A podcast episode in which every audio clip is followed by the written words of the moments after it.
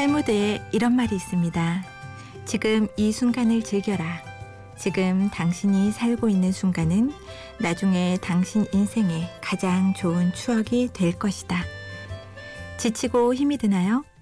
생각을 바꾸어 이 삶 속에서 열정을 갖고 기쁨으로 즐긴다면 후에 이 순간을 가장 좋았던 추억으로 떠올릴 수 있지 않을까요? 모든 것은 마음먹기 나름이니까요. 목소리로 만나는 특별한 만남, 늦은 밤을 밝히는 많은 사람들과 공감하고 상처를 나누며 위로받는 시간이 되길 바라봅니다. 심야 라디오 디제이를 부탁해. 오늘 디제이를 부탁받은 저는 최정은입니다.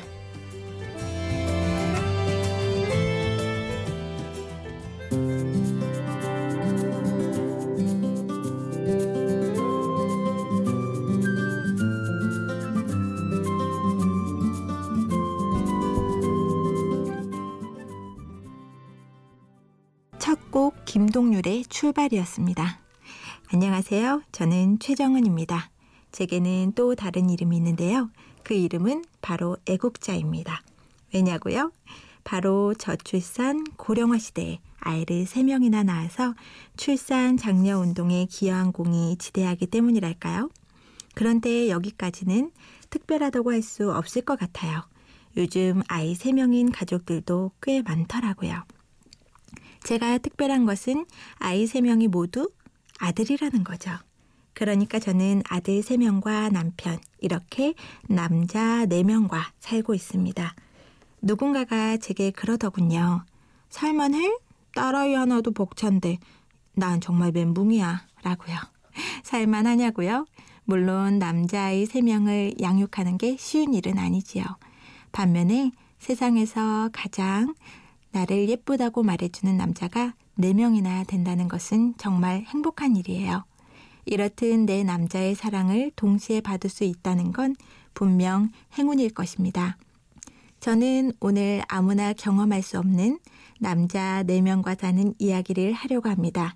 이 여름밤 잘 어울리는 곡 한 곡 듣고 와서 재미있는 에피소드 보따리를 풀어갈게요. 산이와 레이나의 한여름밤의 꿀.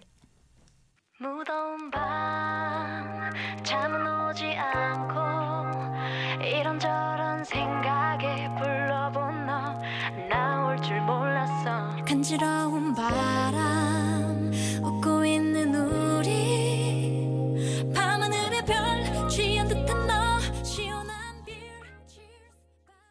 방금 들으신 노래는 산이와 레이나의 한여름밤의 꿀이었습니다. 제게는 꿀같이 달콤한 존재인 네 명의 남자가 있답니다. 이름을 하나하나 부르기가 너무 복잡해서 숫자를 붙여줬어요. 영, 일, 이, 삼이라고요. 영 번은 우리 집 모든 권한을 한 손에 쥐고 있는 경제권 일 인자 남편이고요. 일 번은 초등학교 오 학년인 엄친아 큰아들, 이 번은 초등학교 이 학년인 얼굴만 잘생긴 둘째 아들, 그리고 삼 번은 초등학교 일 학년인 막내 아들입니다. 남자 네 명과 사는 것이 어떤 것인지 일반 가정과 예를 들어 비교해보면 실감하실까요?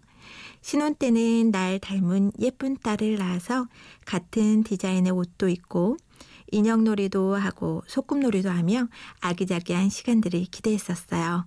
그러나 아이 키우는 집이라면 흔히 볼 수 있는 인형 같은 것은 전혀 없고요. 오직 로봇과 트럭, 레미콘 같은 다양한 기종의 중장비, 장난감이 가득하고요. 축구공, 야구공, 농구공 등 각종 구기 종목 물품들이 집안에 가득해요. 또 마치 곧 전쟁이 터질 것을 대비한 것처럼 활과 창과 총이 가득합니다. 물론 두두두두 꽝, 으아, 으, 아 이런 현란한 효과음은 옵션이죠. 내가 꿈꾸던 아기자기한 육아와는 거리가 먼 현실 속에서 날마다 전쟁 놀이를 합니다. 물론 제 역할은 악당이고요. 이런 남자아이들의 활동적인 특성에 맞게 부러지고 다치는 일은 다반사요. 대학병원 응급실을 마치 친정 드나들듯이 출근 도장을 찍기도 했죠. 고만고만한 남자아이가 세 명이니 먹성은 어찌나 좋은지 마트에 가면 우유 여섯 개, 주스 다섯 병을 포함해서 카트 가득 먹을 것을 채워 장을 봤는데요. 아이들이 점점 자라면서 이젠 그거 사다 나르기도 어려워 인터넷으로 구매합니다. 음료수는 일 점 오 리터 열두 개 한 박스씩 주문하고요. 우유는 하루에 일 리터들이 두 개 반씩 해치웁니다. 아이가 하나일 때는 너무 안 먹어 어떻게든 먹어, 먹여보겠다고 한우 일 등급에 온갖 정성으로 챙겨 먹였는데요. 이제는 미국산, 호주산 가릴 것 없이 세일만 하면 사들일 수밖에 없답니다. 그나마 다행인 것은 남자아이 셋이 모이니 먹는 것도 생존게임 같아서 이것저것 가리지 않고 잘 먹는다는 거죠. 이쯤에서 노래 듣고 오실까요? 다음에 들으실 곡은요. 국민 여동생 아이유의 청아한 목소리가 돋보이지요. 아이유가 부릅니다. 푸르던. 이어서 버스커 버스커의 여수 밤바다까지 듣고 올게요.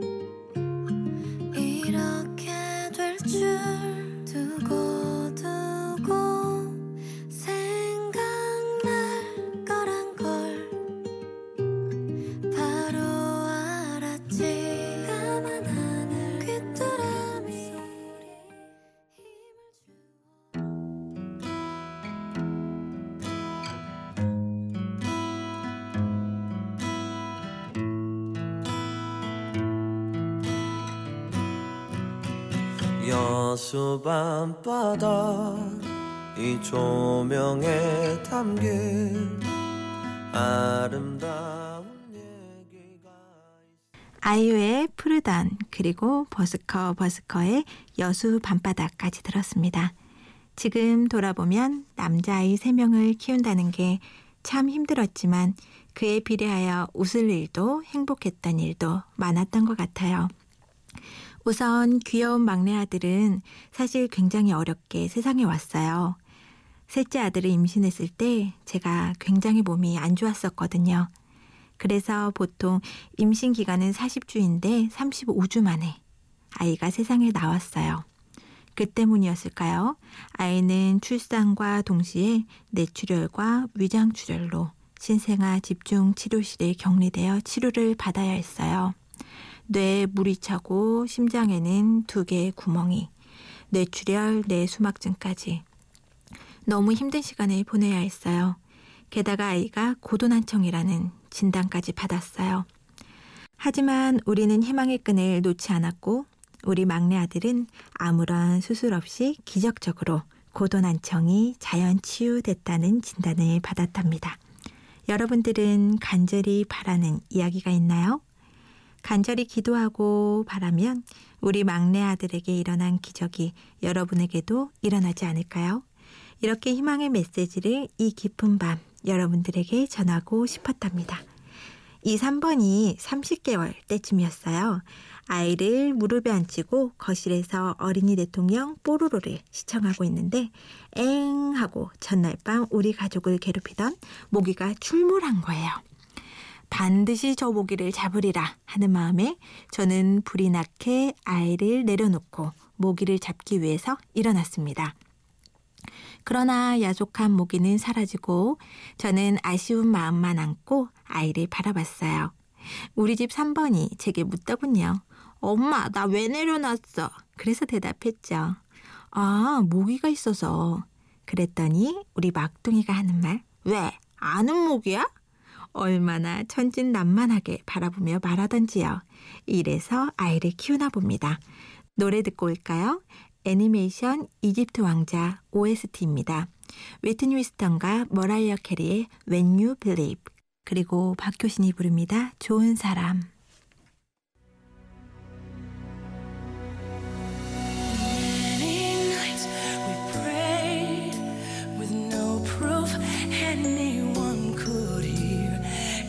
Our hearts a home for song we barely understand.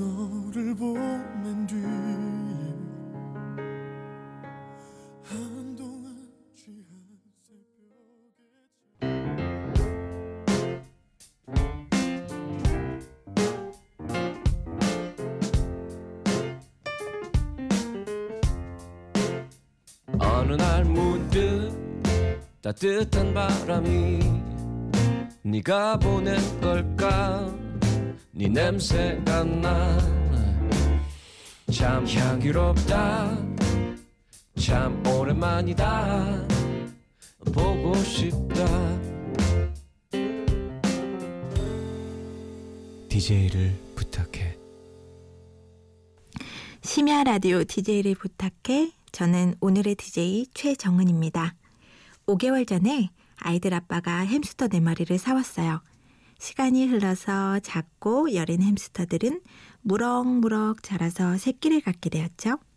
그런데 그렇게 순하고 사람을 잘 따르던 암컷 햄스터가 임신을 하자 슬슬 히스테리를 부리더라고요.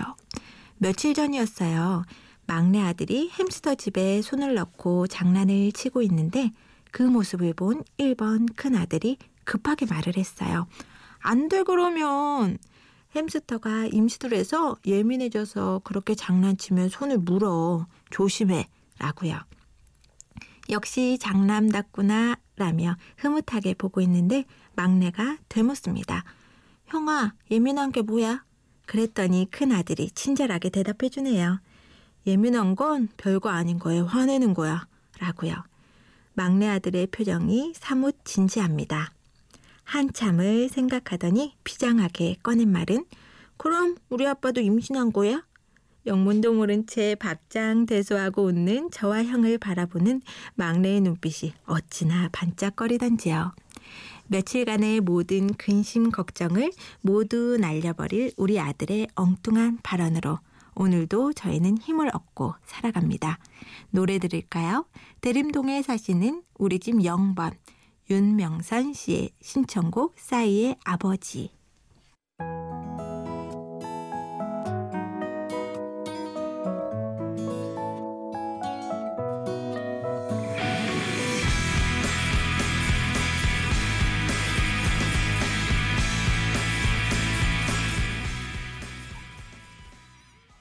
싸이의 아버지 들으셨습니다.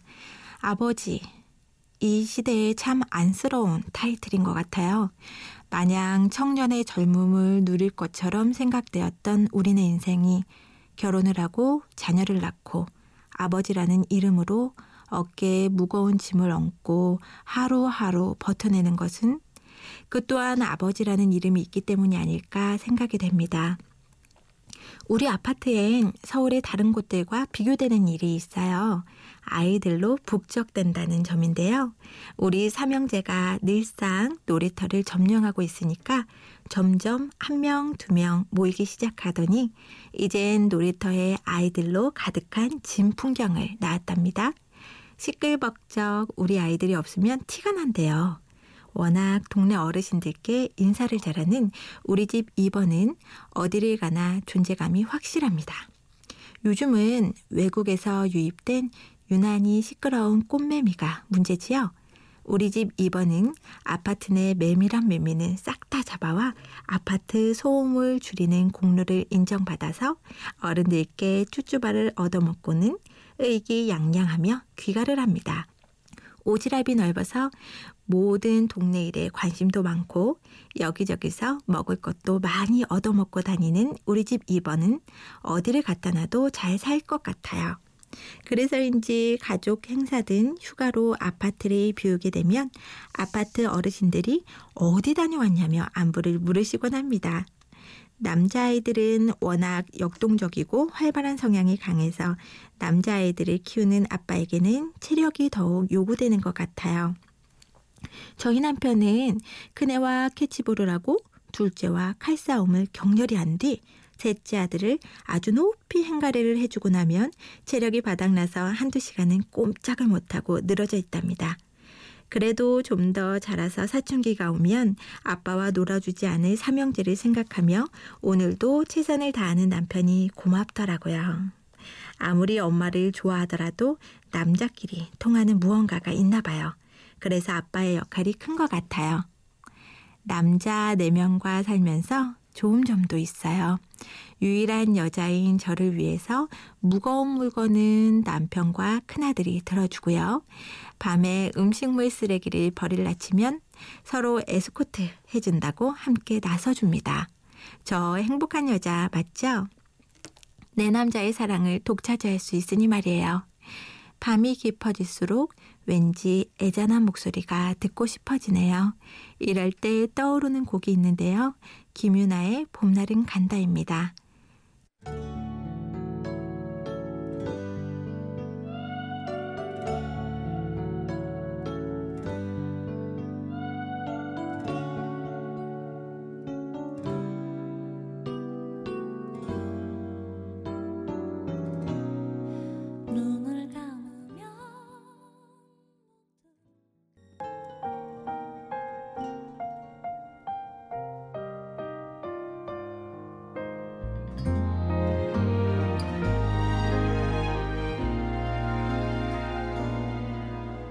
넌 어땠는지 아직 여름이 남아 왠지 난 조금 지쳤던 하루 광화문 가로수 은행잎 물들 때 그제야 고개를 들었었나 봐.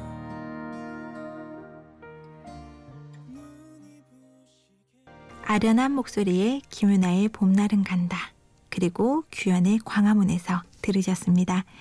마지막으로 우리 집 일 번인 큰아들 이야기 좀 해볼게요.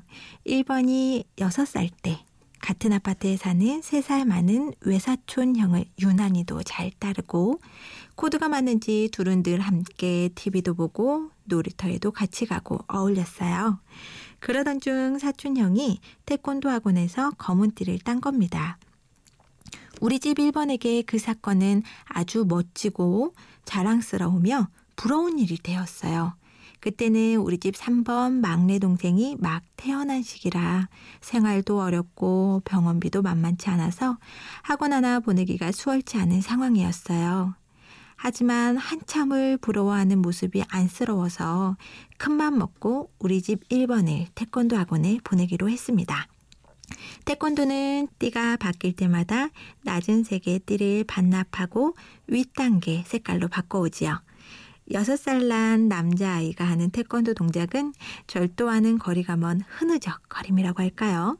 그래도 귀여운 모습으로 정말 열심히 태권도 학원을 하루 이틀 기쁨으로 다녔어요. 학원에 간 지 이 주일쯤 지났을까요? 큰아이가 학원에 다녀와서 자기 방에 조용히 들어가서 문을 잠그더니 한참을 나오지 않는 거예요. 저는 불안해서 문 밖에서 아이를 불러보았지만 아무런 대답이 없는 겁니다.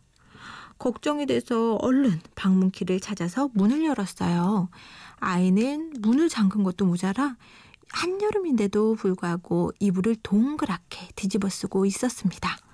너무 놀라서 이불을 급하게 젖혔더니 아이가 땀을 뻘뻘 흘리면서 검은색 굵은 매직으로 흰 띠를 반 이상이나 까맣게 까맣게 칠해놓았지 뭡니까? 아, 너무나 어이도 없고 검은 띠에 대한 열망이 당차서 웃음만 나오지 뭐예요.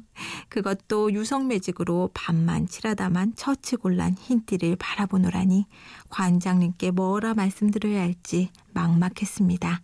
지금 돌아보면 아이들이 어려서 힘든 적도 많았지만 그에 비례하여 웃을 일도 행복할 일도 많았던 것 같아요. 제게 이렇게 행복을 감당하기 벅찰 만큼 안겨다준 네 명의 남자들. 이번에 들으실 곡은 마치 제 주제가 같은 곡입니다. It's Raining Men.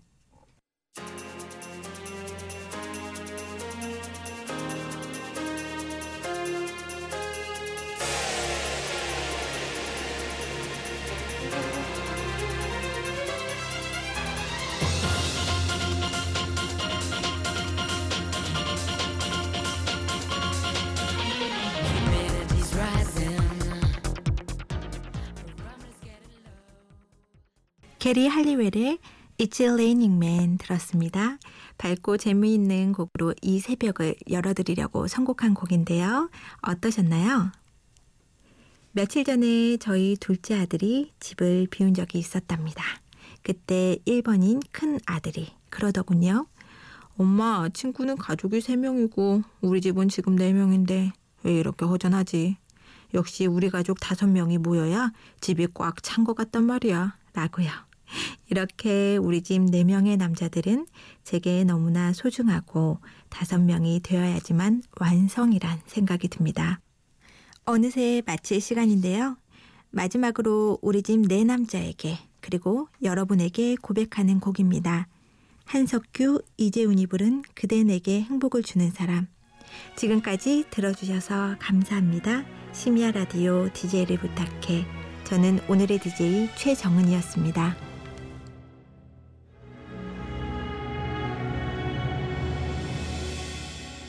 내가 가는 길이 험하고 멀지라도 그대 함께 간다면 좋겠네. 우리 가는 길